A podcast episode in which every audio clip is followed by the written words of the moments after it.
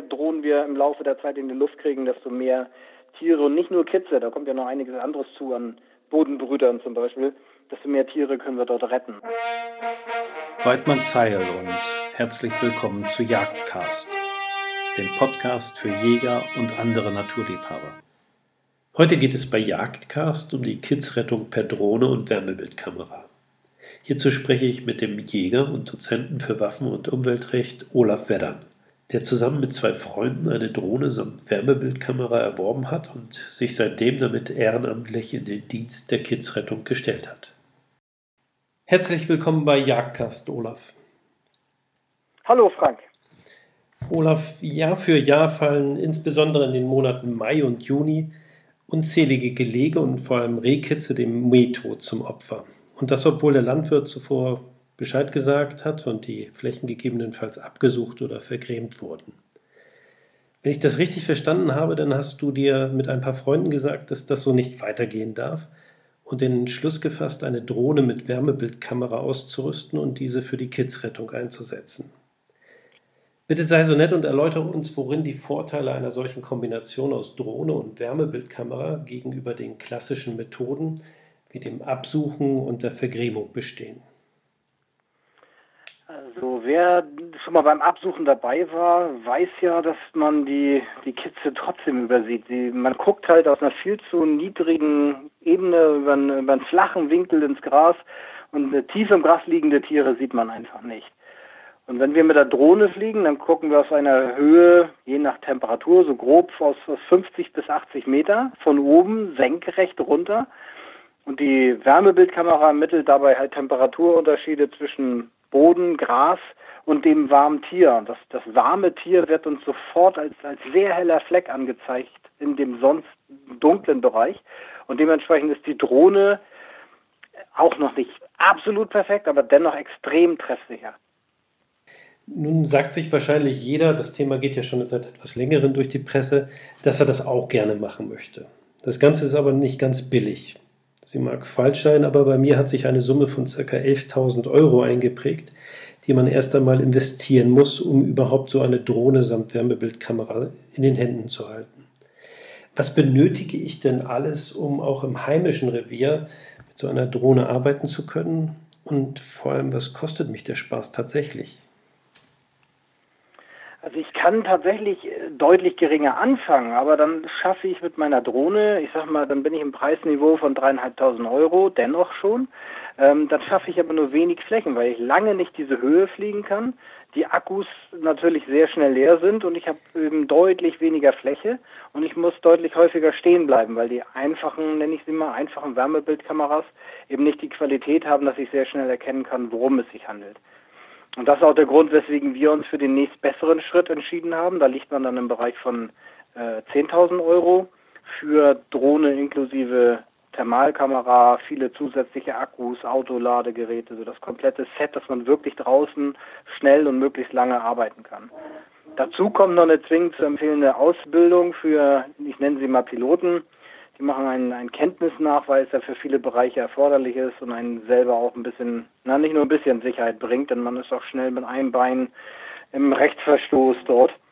Ähm, zusätzlich verlangen die Versicherungen das, man muss so eine Drohne Haftpflicht versichern, man kann sie bei der Summe sogar Vollkasko versichern. Ähm, das kostet natürlich auch alles und so sind wir ganz schnell bei 11, no, mittlerweile Richtung 12.000 Euro für das Material gewesen, inklusive Ausbildung von zwei Piloten. Ja, wie ungefähr teilt sich das auf in Drohne und Wärmebildkamera oder ist das nur als Paket erhältlich? Also wir haben das Ganze jetzt als Paket komplett erworben. Ähm, ich kann heutzutage schon kombinierte Fertigprodukte kaufen, die wie gesagt, noch nicht so ausgereift sind, dass sie wirklich richtig gut sind, bis auf in diesem Preisniveau nachher, oder deutlich drüber. Ich kann noch 15, 20, 30.000 Euro ausgeben. Da gibt es perfekte Sachen, aber das übersteigt ja nun, wenn nicht schon die 10.000, dann doch längst äh, den üblichen oder das übliche Portemonnaie.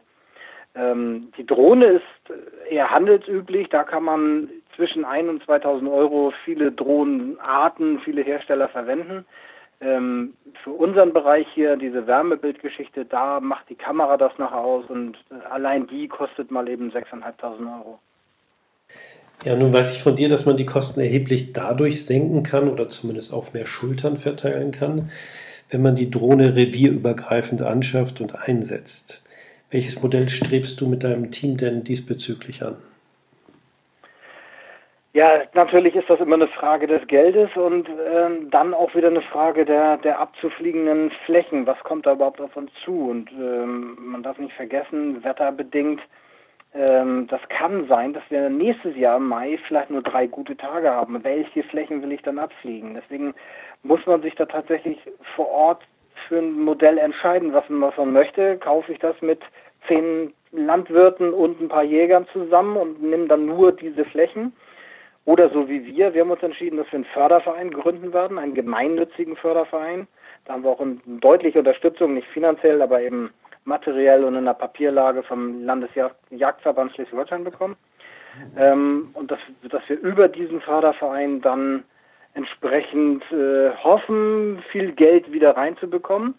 Und wir fliegen zumindest in diesem Jahr das, was kommt. Also auch die von weiter weg, die fragen, bevor die Drohne am Boden steht, fahren wir lieber 40 Kilometer und fliegen irgendwo anders. Mhm, ja, verstehe. Was für Wetterbedingungen müssen denn vorherrschen, damit die Drohne überhaupt fliegen kann? Ähm, das gehört auch zum morgendlichen Check dazu, bevor man fliegt. Natürlich kann die kein Regen ab, das ist so viel Elektronik da drin, das funktioniert natürlich nicht lange gut und dafür ist das System zu teuer. Sturm, da hört es irgendwann auf, obwohl sie schon ziemlich windfest ist, aber irgendwann wackelt es dann doch zu doll.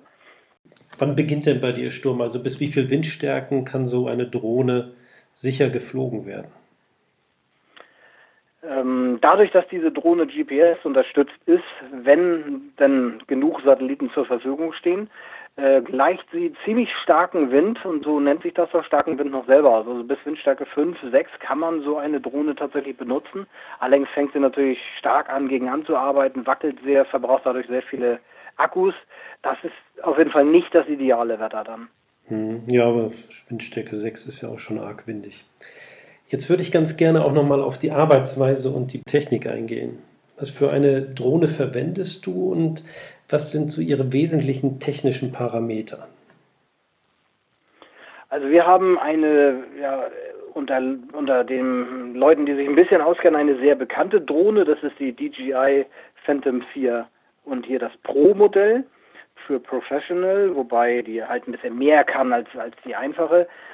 Sie wiegt unter zwei Kilo Eigengewicht inklusive Kamera. Zwei Kilo ist im Drohnenbereich immer so eine Grenze für die Führerscheinpflicht nachher. Sie hat eine Flugdauer, der Akku angegeben 30 Minuten, aber das sind immer diese Laborbedingungen. Also irgendwo zwischen 20 und 30 Minuten sind wir dabei. Das, aus dem Grund haben wir uns acht Akkus insgesamt dazu gekauft oder eben insgesamt äh, vorhanden, damit wir entsprechend lange fliegen können.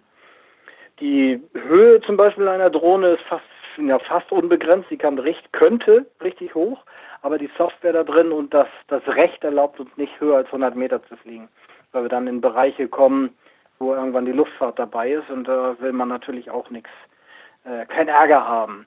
In der Entfernung ist es ähnlich. Ich könnte die Drohne tatsächlich äh, sechs Kilometer wegschicken und sie wird mir noch das Bild übertragen, das normale Kamerabild. Ähm, was ich aber nicht darf. Ich darf nur auf Sichtweite fliegen. Ich muss immer als Pilot gewährleisten, dass ich die Drohne unter Kontrolle habe. Dann hat diese Drohne einen Kollisionsverhinderer. Das heißt, ich, ich könnte auch mit Schwung auf ein Haus zufliegen, die würde im letzten Moment bremsen. Das ist eine, eine tolle technische Hilfe, aber im Bereich, gerade da, wo wir die einsetzen, bei vielen Knicks und Einzelbäumen und so, würde ich mich da nicht drauf verlassen. Die kann auch so einen kleinen Ast schnell mal übersehen. Das GPS-unterstützte Fliegen ist dabei aber ein ganz tolles System, weil das macht es wirklich sehr, sehr einfach. Ich kann die Drohne sehr schnell in die Luft kriegen, kann sie sehr einfach und gut fliegen, muss aber dennoch ausgebildet sein, denn das GPS-Signal, es kommt immer mal wieder vor, dass es plötzlich abreißt. Wenn dann Wind da ist, dann wird diese kleine, leichte Drohne tatsächlich blitzschnell weggetragen. Da muss man richtig gut reagieren und mitdenken, wie bringe ich die Drohne wieder zurück. Nun hast du erwähnt, dass die Drohne auch bis zu 100 Meter hoch fliegen darf. Deutschland ist ja nun relativ äh, dicht mit Flughäfen bestückt. Ähm, Gibt es da vielleicht auch Restriktionen, was die Einflugschneisen angeht? Ja, das, äh, deswegen kann ich nur empfehlen, wer sich damit ernsthaft auseinandersetzen will, äh, den, den Kurs, diesen Kenntnisnachweis zu machen. Ähm, ich komme beruflich aus dem Rechtsbereich, war aber doch überrascht, was da noch alles zukommt, wie schnell man eben Fehler machen kann. Ähm, warum die Drohne zum Beispiel in, in Flughafennähe gar nicht erst startet. Die hat eine Software drin, die selber erkennt, wo sie gerade ist und dann sagt sie, hier darf ich nicht fliegen, zumindest in einer bestimmten Höhe nicht mehr. Und sowas ist alles einzuhalten. Abstände von Bundesstraßen, ähm, Bahnlinien, da muss ich 100 Meter Abstand halten. Da gibt es dann aber auch wieder so einen Trick, so eine 1 zu 1 Regelung, 30 Meter hoch, 30 Meter Abstand, sowas. Aber das lernt man eben alles erst, wenn man sich da entsprechend fortbildet. Hm, ja. Nun hast du es eingangs gesagt, der Kostenbringer ist eigentlich die Wärmebildkamera. Was für eine Kamera setzt ihr denn da ein? Wir haben eine FLIR VUE Pro 640 mit 13 mm Brennweite. Das ist diese eine typische Markenbezeichnung, die wird viel im Drohnenbereich mittlerweile eingesetzt. Und äh, im, im Wärmebildbereich ist FLIR sicherlich einer der Marktführer, kennen die meisten Jäger ja auch von den ja etwas im Preis höheren, aber in der Qualität sehr, sehr guten Wärmebildkameras, die ich eben auch als Handgerät normal mit zur Jagd nehmen darf. Hm, ja. Nun traut sich sicherlich nicht jeder den Umgang mit so teurer Technik zu. Immerhin fliegt man da 10.000, 12.000 Euro durch die Gegend. Muss ich denn technisch begabt sein, um so eine Drohne fliegen und die Wärmebildkamera bedienen zu können? Also technisch begabt wäre ein bisschen zu viel. Ähm, ein bisschen technisches Verständnis muss man voraussetzen. Ja, das wird ein bisschen gebraucht. Ich muss da im Vorwege ein bisschen was zusammenbauen. Ich muss die die Software bedienen können. Ich muss auf dem Tablet meine Flächen eingeben können. Den Rest macht sie nachher fast alleine. Wenn ich dann ähm, GPS-Signal habe, wenn ich meine, meine Flugverbotszonen beachte, äh, das Wetter, das Recht insgesamt im Hinterkopf habe und so ein bisschen darauf eingestellt bin, es könnte mal sein, dass die GPS-Automatiksteuerung ausfällt, dass ich dann eingreifen kann dann kann es am Ende natürlich sehr schnell jeder. Das begreift man ziemlich schnell. Also Angst haben muss da nur der vor, der wirklich absolut linke Hände hat. Ansonsten kann das jeder. Mhm. Ja, sehr schön. An sich klingt das ja fast zu gut, um wahr zu sein. Jetzt schnappe ich mir die Drohne, der Landwirt hat angerufen, in zwei Stunden soll gemäht werden, ich fliege das kurz ab. Ist es tatsächlich so einfach oder gibt es da auch irgendwo einen gewissen Haken? das ist tatsächlich genau das Problem und das müssen wir unseren Landwirten hier im Moment auch noch beibringen. Anrufen, ich, ich will nach Armeen, funktioniert eben nicht. Und zwar aus dem Grunde, dass wir nur morgens früh fliegen können, wenn die Sonne noch nicht hoch ist. Und wer im Moment mal morgens aus dem Fenster geguckt hat, wenn er aufgestanden ist, war die Sonne immer schon hoch. Für ihn, uns hieß es jetzt die ganzen letzten Wochen, jeden Tag, äh, fast jeden Tag um drei Uhr aufstehen und möglichst dann auch zwischen drei und vier Uhr nachher irgendwann an der Koppel zu sein. Denn nur diese wirklich noch kühle Zeit, bevor die Sonne am Himmel steht, funktioniert. Da können wir dann den kalten Boden und das warme Kitz unterscheiden. Bitte erzähl uns doch einfach mal von der Ankunft in Revier bis zur Abfahrt, was so für einzelne Schritte zu erledigen sind. Ja, ähm, angekommen, als erstes erstmal die, die Fläche begutachten, passt das zusammen, sind, sind wir richtig, habe ich Ansprechpartner, läuft das alles?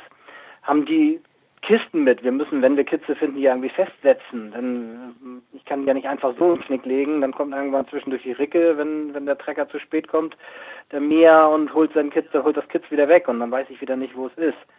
Also solche grundlegenden Sachen vorweg. Dann sind wir wieder im Rechtsbereich. Ich muss checken, habe ich hier Flugverbotszone, ist die Sicherheit gegeben, wie ist Wetter, Wind, was ist vorausgesagt. Ähm, Vielleicht habe ich irgendwo ein Krankenhaus in der Nähe oder im Hubschrauberlandeplatz. Das kann in der Höhe natürlich schnell mal sein, so ein Hubschrauber, der stört.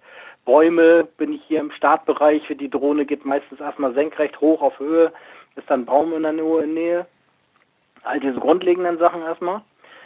Dann machen wir es so, dass ich tatsächlich einen Piloten nutze, sozusagen einer von uns, der wirklich sich um die Drohne kümmert, dass das alles funktioniert. Und ein zweiter beobachtet das Wärmebild. Unser, ja, professionell wäre es der Operator der wirklich sich auf das Wärmebild konzentriert und guckt, was da drauf los ist. So würde die Drohne dann jetzt irgendwann starten.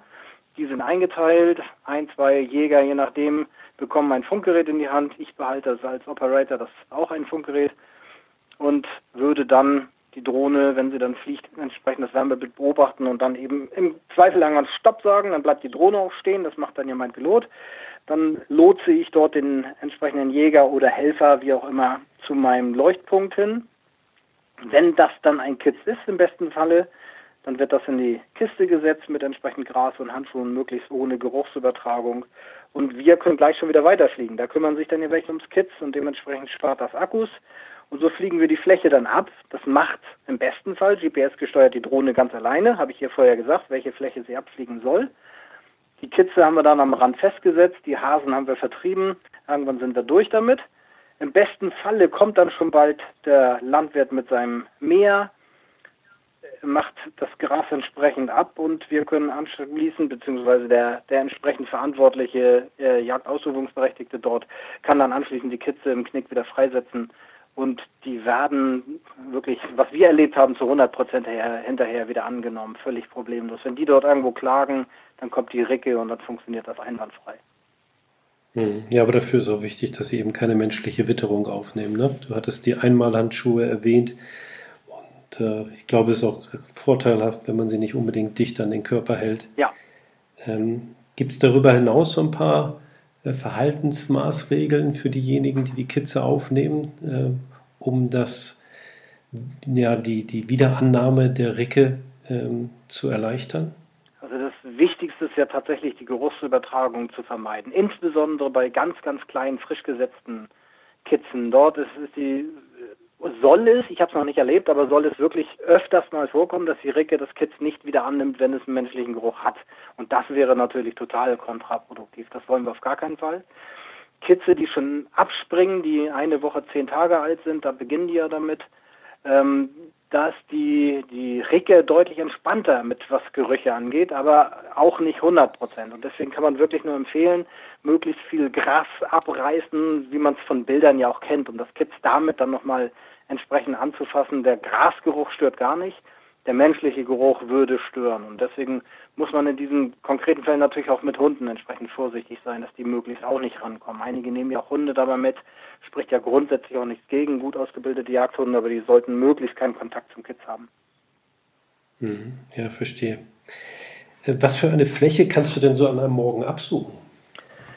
Ja, das ist eine Frage, die ich öfters höre. Das ist gar nicht so einfach zu beantworten. Rein theoretischer Wert, Wert bestes Flugwetter, kein Wind, ähm, keine Stops wegen irgendwelcher Kitze oder Tiere oder Verdachtspunkte, dann würde die Drohne aus einer entsprechenden Höhe mit einer entsprechenden Geschwindigkeit 50 Hektar schaffen, die ich tatsächlich beim Wärmebildmonitor auch betrachten kann.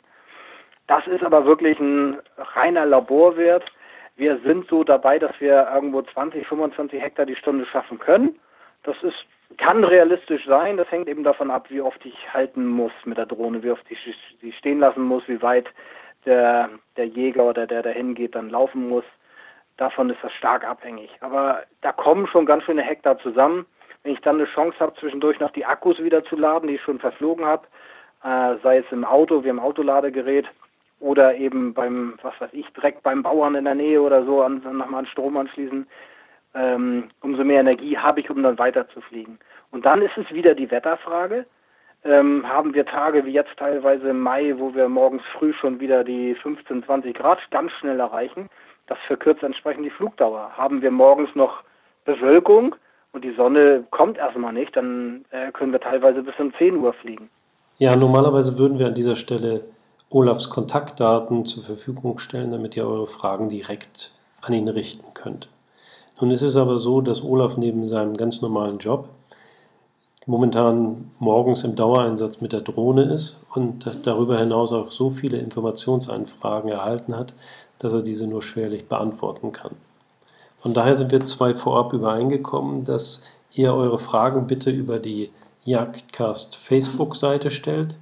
Kommentiert einfach den Post mit euren Fragen und ich trage dann Sorge dafür, dass diese Olaf erreichen und auch möglichst zeitnah beantwortet werden. Ja, das ist eine feine Geschichte. Ich würde wirklich gerne helfen, aber im Moment schaffe ich es einfach nicht, weil das äh, nimmt wirklich überhand, aber das ist auf der anderen Seite toll. Das freut mich ungemein, denn je mehr Drohnen wir im Laufe der Zeit in die Luft kriegen, desto mehr Tiere und nicht nur Kitze, da kommt ja noch einiges anderes zu an Bodenbrütern zum Beispiel, desto mehr Tiere können wir dort retten. Und ähm, das wäre eine ganz feine Geschichte, wenn das so laufen wird.